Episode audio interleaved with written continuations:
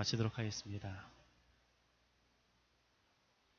저는 오늘 여러분께 예수님을 만난 사람들 여섯 번째 시간으로 죽었다가 살아난 사람 나사로라는 제목으로 말씀 증거하도록 하겠습니다.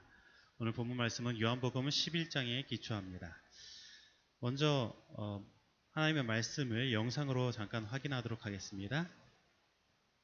예수께서 와서 보시니 나사로가 무덤에 있은지 이미 나으리라. 베다니는 예루살렘에서 가깝기가 한 오리쯤 되매 많은 유대인이 마르다와 마리아에게 그 오라비의 일로 위문하러 왔더니 마르다는 예수께서 오신다는 말을 듣고 곧 나가 맞이하되 마리아는 집에 앉았더라. 마르다가 예수께 여짜오되 주께서 여기 계셨더라면 내 오라버니가 죽지 아니하였겠나이다. 그러나 난 이제라도 주께서 무엇이든지 하나님께 구하시는 것을 하나님이 주실 줄을 아나이다. 네 오라비가 다시 살아나리라. 마지막 날 부활 때에는 다시 살아날 줄을 내가 아나이다. 나는 부활이요 생명이니 나를 믿는 자는 죽어도 살겠고 무릇 살아서 나를 믿는 자는 영원히 죽지 아니하리니 이것을 네가 믿느냐?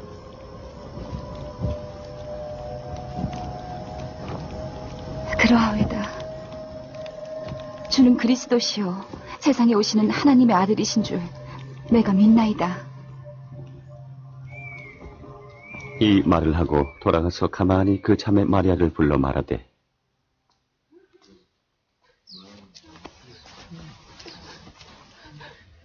선생님이 오셔서 널 부르신다. 하니 마리아가 이 말을 듣고 급히 일어나 예수께 나아가매 예수는 아직 마을로 들어오지 아니하시고 마르다가 맞이했던 곳에 그대로 계시더라. 마리아와 함께 집에 있어 위로하던 유대인들은 그가 급히 일어나 나가는 것을 보고 고카로 무덤에 가는 줄로 생각하고 따라가더니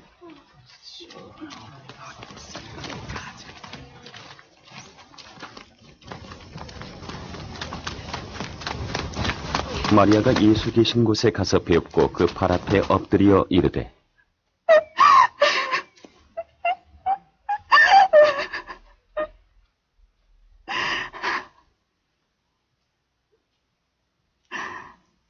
주께서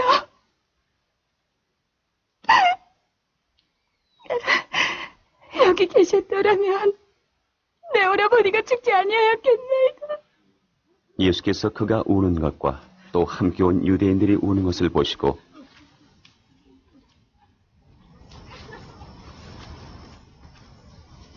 심령의 비통히 여기시고 불쌍히 여기사 이르시되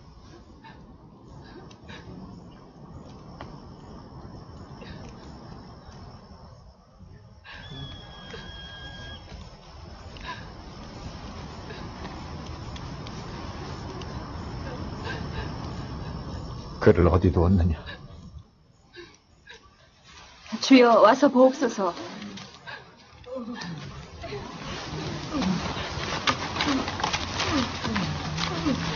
예수께서 눈물을 흘리시더라. 보라, 그를 얼마나 사랑하셨는가. 사람들이 말하자 그중 어떤 이는 말하되 맹인의 눈 뜨게 한 이 사람이 그 사람은 죽지 않게 할 수 없었던 하라. 이 예수께서 다시 속으로 비통히 여기시며 무덤에 가시니 무덤에 굴이라 돌로 막았거늘 예수께서 이르시되 돌을 옮겨 놓으라.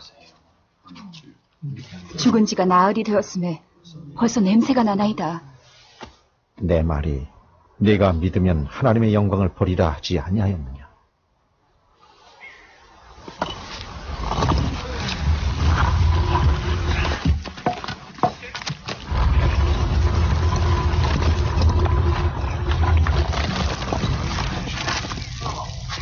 돌을 옮겨 놓으니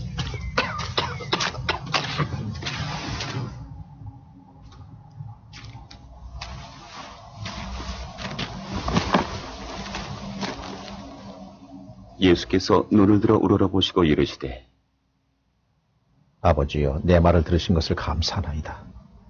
항상 내 말을 들으시는 줄을 내가 알았나이다. 그러나 이 말씀 함는 것은 둘러선 무리를 위함이니 곧 아버지께서 나를 보내신 것을 그대로 믿게 하려 함이니이다.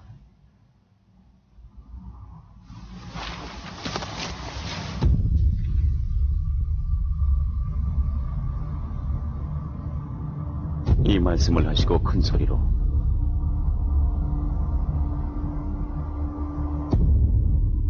나사로야! 나오라!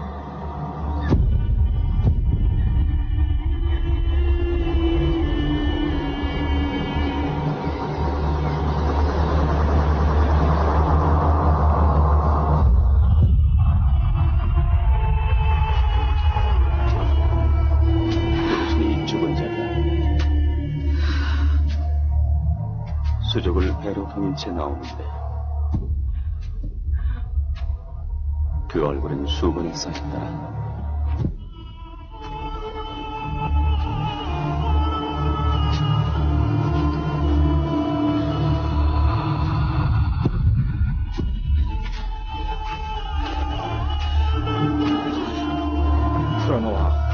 다니게 하라. 마리아에게 와서 예수께서 하신 일을 본 많은 유대인이 그를 믿었으나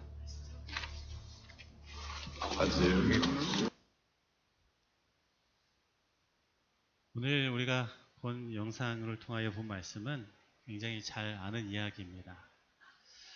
여러분, 예수님의 친구 나사로. 이 나사로와 예수님은 얼마나 친할까요? 얼마나 친할 것 같습니까?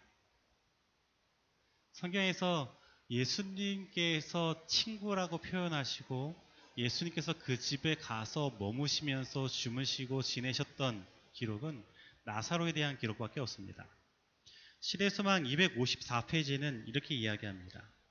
예수께서는 때때로 나사로의 가정에서 휴식을 얻으셨다. 고주께서는 집이 없으셨기 때문에 친구들과 제자들의 후한 대접에 의존하셨으며 가끔 필요하고 인간의 우정이 갈급될 때에는 분노한 바리새인들의 의심과 질투에서 벗어나 이 평화스러운 가족에게로 피하기를 즐기셨다. 세상에서 정말로 힘이 들고 지치셨을 때에 예수님께서 찾으셨던 그곳, 그것이 바로 나사로의 집이었던 것입니다. 그리고 요한복음 11장 5절은 분명히 이렇게 이야기합니다. 예수께서 본래 마르다와 그 동생 나사로를 사랑하시더니 예수님께서 정말로 사랑했던 사람입니다. 예수님께서 정말로 의지했던 사람이에요. 그러나 예수님께 들린 소식은 나사로가 병들었다 하는 소식인 것입니다. 여러분, 친구가 병들면 여러분 어떠한 행동을 하십니까? 친구가 병들었으면 어떻게 해야 됩니까? 예, 분명 병문안을 갈 것입니다. 그런데 오늘 본문 말씀에는 예수님께서 이해가 되지 않은 행동을 하시는 것입니다. 요한복음 11장 6절에 나사로가 병들었다함을 들으시고 그 계시던 곳에 이틀을 더 유하시고 그것을 듣자마자 나사로에게 달려가신 것이 아닙니다. 그 소식을 듣자마자 그곳, 그 계시던 곳에 이틀을 더 유하셨다라는 것이죠. 여러분 사실 사람이 아프면 사람들의 조그만 행동에 감사하고 또 사람들의 방문을 그리워하기도 합니다. 그러나 반대로 사람들의 조그마한 무관심에도 서운한 감정을 느끼는 것입니다. 요한복음 11장 32절은 그 심정을 마리아의 심정을 이렇게 이야기하고 있죠.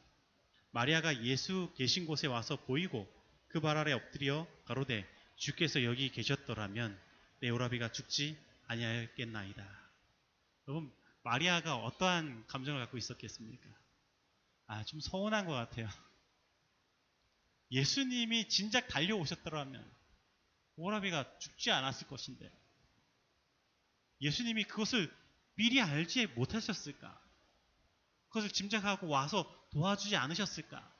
그런 생각 속에서 정말로 선한 감정이 사실 일어 있는 것이죠. 마리아의 이러한 감정은 어쩌면 사실 당연한 것입니다. 예수님께서 그의 오라버니 나사로가 병들었다는 소식을 전한 것은 수많은 병자들을 고치셨던 예수님께서 그분의 가장 친한 친구인 그의 오라비 나사로를 고치실 것에 대한 기대감으로 한 일인 것입니다. 분명히 많은 사람들 앞에서 병이 들렸다고 소식을 전한 것이죠. 그런데 예수님은 소식을 듣고 이틀을 더 유하시고 나사로가 죽자 출발하셔서 나사로가 죽은 지 나흘 만에 그 현장에 도착하셨다라는 것이죠. 제가 어, 이러한 서운한 감정들이나 그런 것들이 저희 집사람이 아프고 뭐 하니까는 사실 있더라고요. 예, 뭔가 주변에서 어떻게 대해 주느냐에 따라서 그런 것들이 있더라고요. 어, 그래서 어, 처음에 그 필리핀에서 아파서 나왔을 때는 굉장히 마음이 아팠습니다.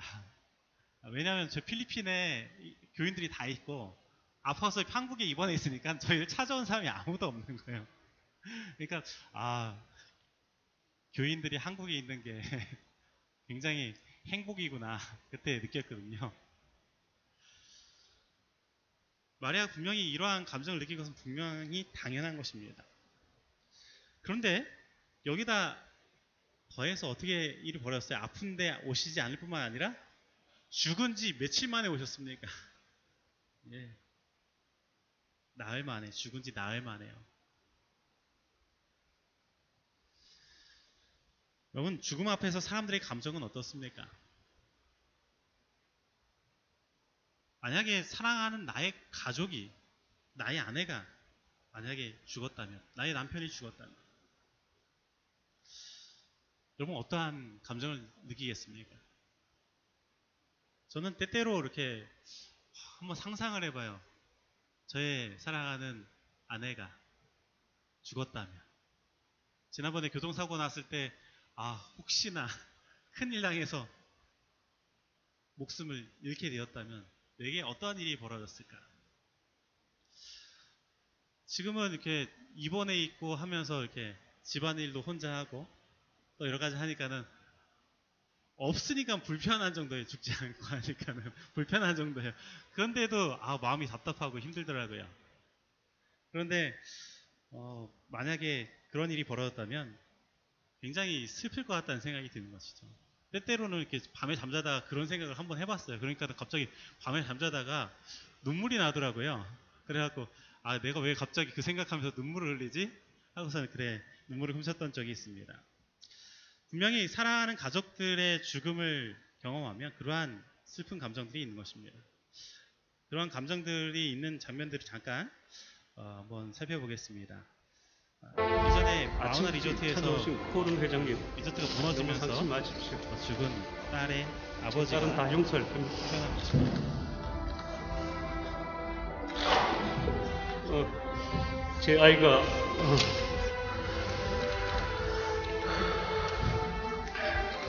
아, 다니고 싶어 했던 어, 부산 외국어 대학교 어, 교직원 그리고 학생 여러분 너무 슬퍼하지 마십시오.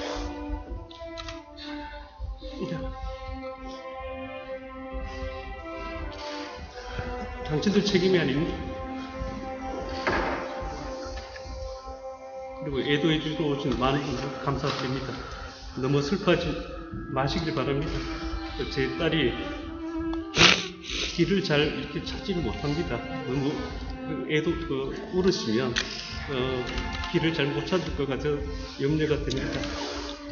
오, 오신 분 대단히 감사드리고 모든 거 다 용서하고 어, 어, 제 딸이 갔으니 어, 저희 가족들도 사람인지라 어, 마음은 있습니다만은 어, 저희들도 살아가면서 열심히 살고 어, 새로 거듭날 그 계기가 되겠습니다. 어, 제가 음, 말씀을 안 드리려고 했습니다만 너무 많은 분들이 어, 섭섭해 하시는 듯해서 이렇게 짧게 말씀을 드립니다. 그리고 가족을 대신해서 그리고 주연이를 대신해서 제가 감사드립니다. 안녕히 돌아가십시오.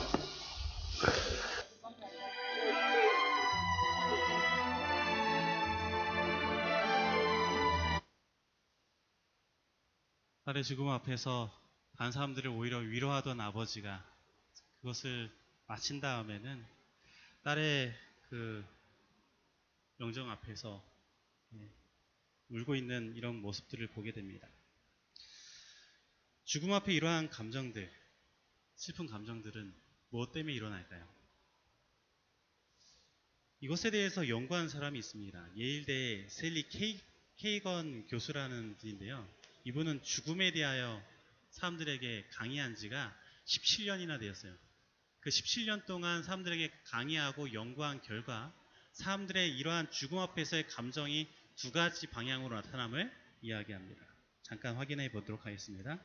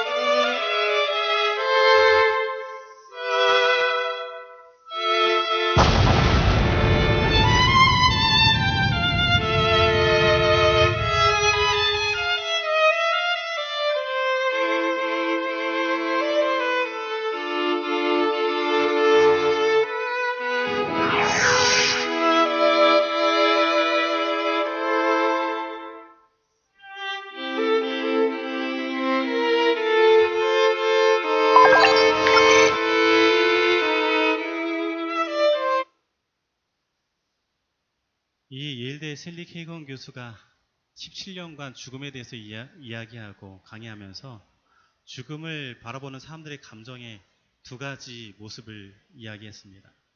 죽음을 바라보는 사람들의 감정은 그 사람과 영원히 이별해서 그리고 죽음 자체가 슬퍼서 오는 것이다 라는 것이죠.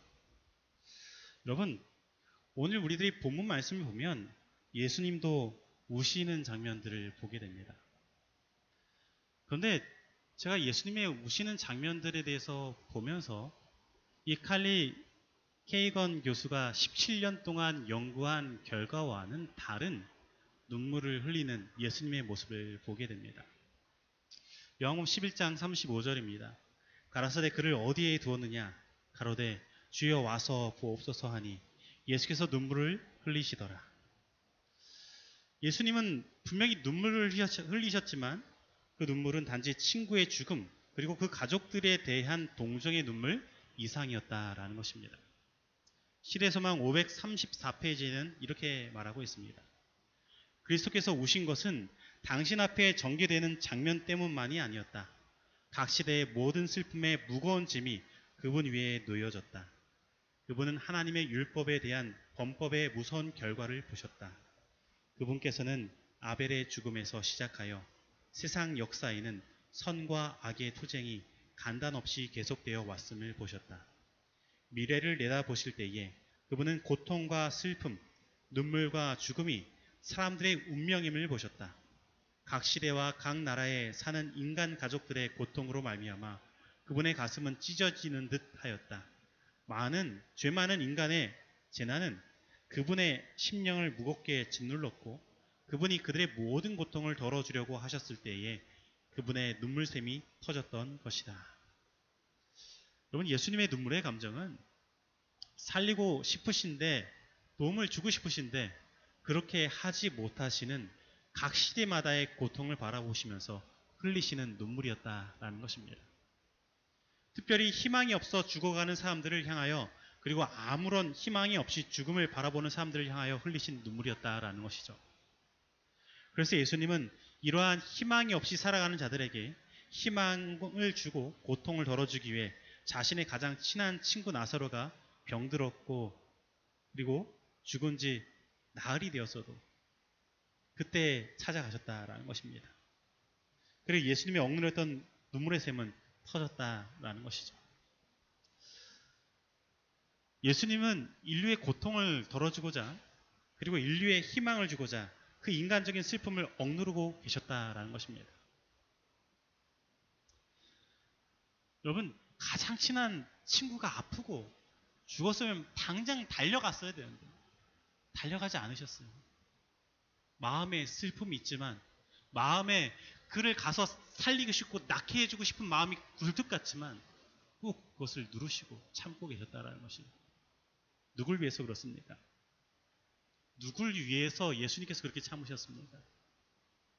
오늘 그 나사로의 부활의 소식들과 부활하는 장면들과 그 모든 것들을 바라보는 저와 여러분들을 위하여 참으셨다라는 것이. 저는 이 예수님의 마음이 하나님 아버지의 마음과도 같음을 보게 됩니다. 하나님 아버지께서 예수님께서 십자가에 달려 돌아가셨을 때에 며칠을 기다리셨습니까? 며칠 기다리셨어요? 예? 예수님께서 돌아가신 지 3일째 부활하시도록 기다리신 거예요. 사실 십자가에서 돌아가시자마자 살리고 싶으셨고요. 십자가에 달려 달리셨을 때 바로 건지고 싶으셨죠. 그러나 온 인류를 위하여 참으신 것입니다. 그렇다면 오늘 우리 예수님께서 우리에게 주시고자 하시는 희망은 무엇입니까? 어떤 것이 오늘 우리들의 희망입니까? 요한복음 11장 4절은 이렇게 이야기합니다. 예수께서 들으시고 가라사대 이 병은 죽을 병이 아니라 하나님의 영광을 위하며 하나님의 아들로 이를 인하여 영광을 얻게 하려 함이라 하시더라. 이 병이 어떤 병이 아니라고요? 죽을 병이 아니다. 근데 죽었죠. 이게 어떻게 된 겁니까? 이 병은 죽을 병이 아니라는데 왜 죽었어요? 어떻게 해석해야 될까요? 제가 이것을 어떻게 이해해야 될까 하고선 영어 성경을 찾아보니까 이 부분에 대해서 이렇게 되어 있더라고요. NIV 성경에 This sickness will not end in death. 이 병은 죽음으로 끝날 것이 아니다 라는 거예요. 지금 현재 나사로가 병에 걸려 죽지만 그리고 죽었지만 그는 죽음으로 끝날 것이 아니라 어떻게 될 것이라는 것입니까?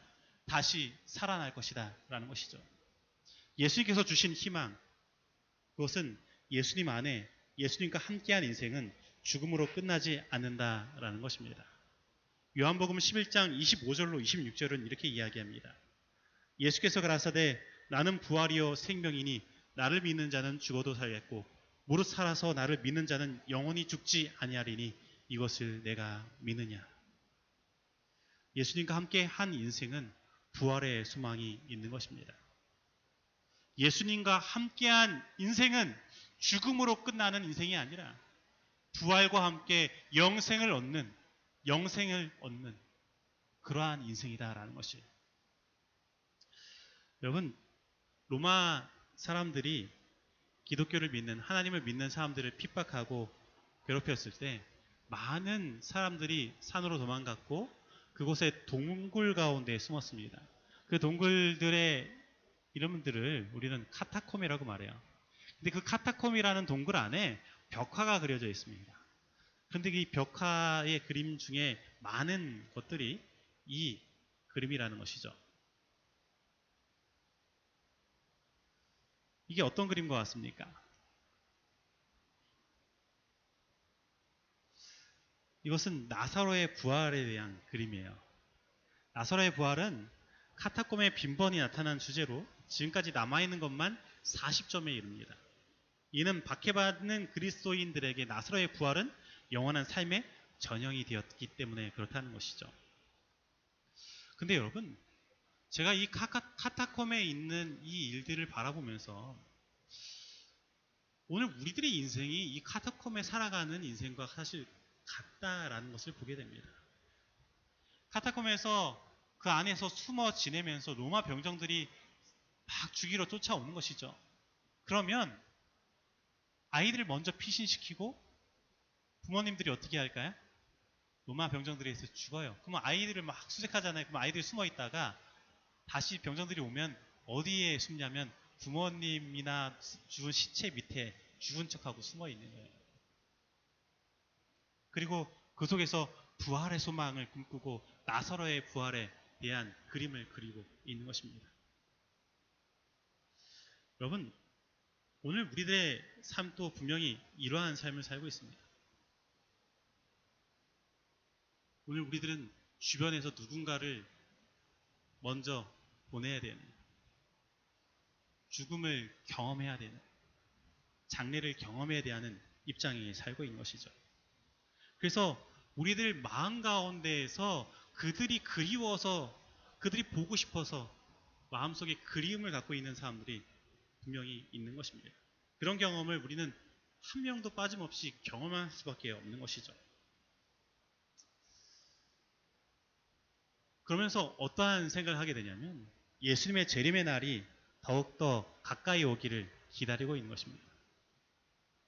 내 주변에 있는 사람들이 한 명, 두 명씩 사라져 갈 때마다 예수님의 재림은 더욱더 그리워지는 거예요. 그 예수님의 재림의 날이 어떠한 날이기 때문에 그렇습니까? 그날이 부활의 날이죠. 헤어졌던 수많은 사람들과 만날 수 있는 날인 것입니다. 그날은 행복의 아침입니다. 예수님을 만나서도 행복하지만 헤어졌던 가족과 친구를 모두 만나 행복한 것입니다. 가족들의 죽음을 경험한 사람들, 친한 친구의 죽음을 경험한 사람들의 마음은 예수님의 재림에 대하여 더 간절한 것입니다. 그날이 부활의 아침이기 때문에 예수님을 믿는 사람들의 끝은 죽음으로 마치는 것이 아니라 부활함으로 다시 시작하는 것이기 때문에 오늘 우리들은 잠깐 헤어짐을 경험하였어도 다시 영원히 만날 수 있기 때문에 우리는 그날을 기다리는 것입니다. 사는 성도 여러분, 오늘 예수님께서는 이 요한복음 11장에 자신의 친구 나사로를 살리시면서 오늘 우리들에게 그러한 희망을 주길 원하십니다. 오늘 진정으로 여러분의 인생이, 저와 여러분들의 인생이 죽음으로 끝나는 인생이 아니라 다시 부활의 소망을 안고 다시 영원히 살 수 있는 삶으로 살아가는 저와 여러분이 되길 간절히 바랍니다. 저는 오늘 말씀을 마치면서 이 찬양을 함께 나누길 원합니다. 잠깐 찬양을 듣도록 하겠습니다.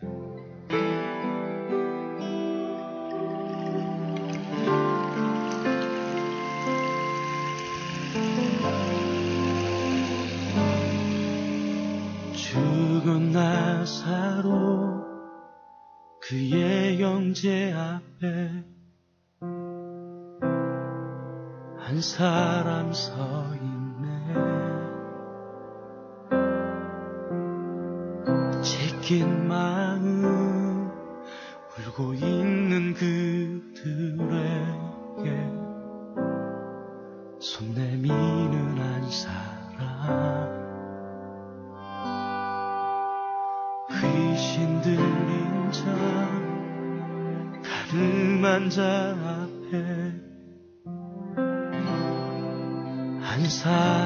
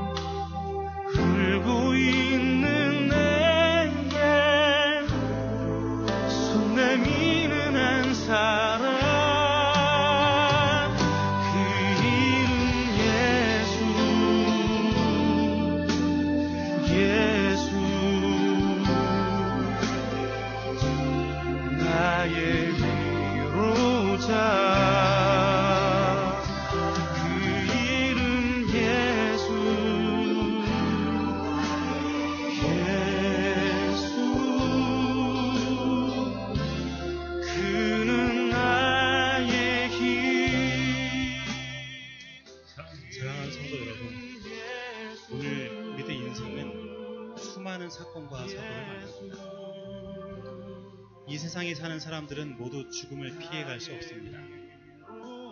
나의 가장 가까이에 있는 누군가는 죽음으로 헤어져야 하는 처지에 놓여 있는 것입니다. 그러나 여러분, 죽음 때문에 너무 슬퍼하지 마시기 바랍니다. 죽음을 너무 두려워하지 마시기 바랍니다. 왜냐하면 우리에게는 예수님이 계시기 때문입니다. 오늘 우리들이 이 예수님을 믿는다면 우리들의 인생은 죽음으로 끝날 것이 아니기 때문입니다. 저는 사실 하나님께 이러한 고백을 합니다. 하나님, 제가 살아서 하나님을 배웠고 예수님의 재림을 맞이하고 싶지만 혹 하나님, 저의 목숨이 당신께서 필요하셔서 저의 순교의 저를 순교의 자리로 인도하신다면 그렇게 해 주십시오. 가족들과 헤어지고 슬픔이 있을지라도 부활의 소망을 믿기에 그 믿음을 증거해야 하기에 하나님께서 필요하시다면 제 목숨을 드리겠습니다. 저는 믿습니다. 하나님을 믿는 사람들의 끝은 죽음으로 끝날 것이 아니라는 것을 더 큰 영광의 날이 우리들을 기다리고 있다는 것을 사랑하는 성도 여러분 오늘 이 사실을 믿고 나아가게 되길 간절히 바랍니다. 오늘 우리들에게 예수님이 계시는 것입니다. 죽을 힘을 다해 예수님을 증거하시기 바랍니다. 죽어도 다시 산다는 예수님의 말씀을 믿고 녹슬어 없어지기보다는 달아서 없어지는 그러한 열심히 있는 사람이 됩시다.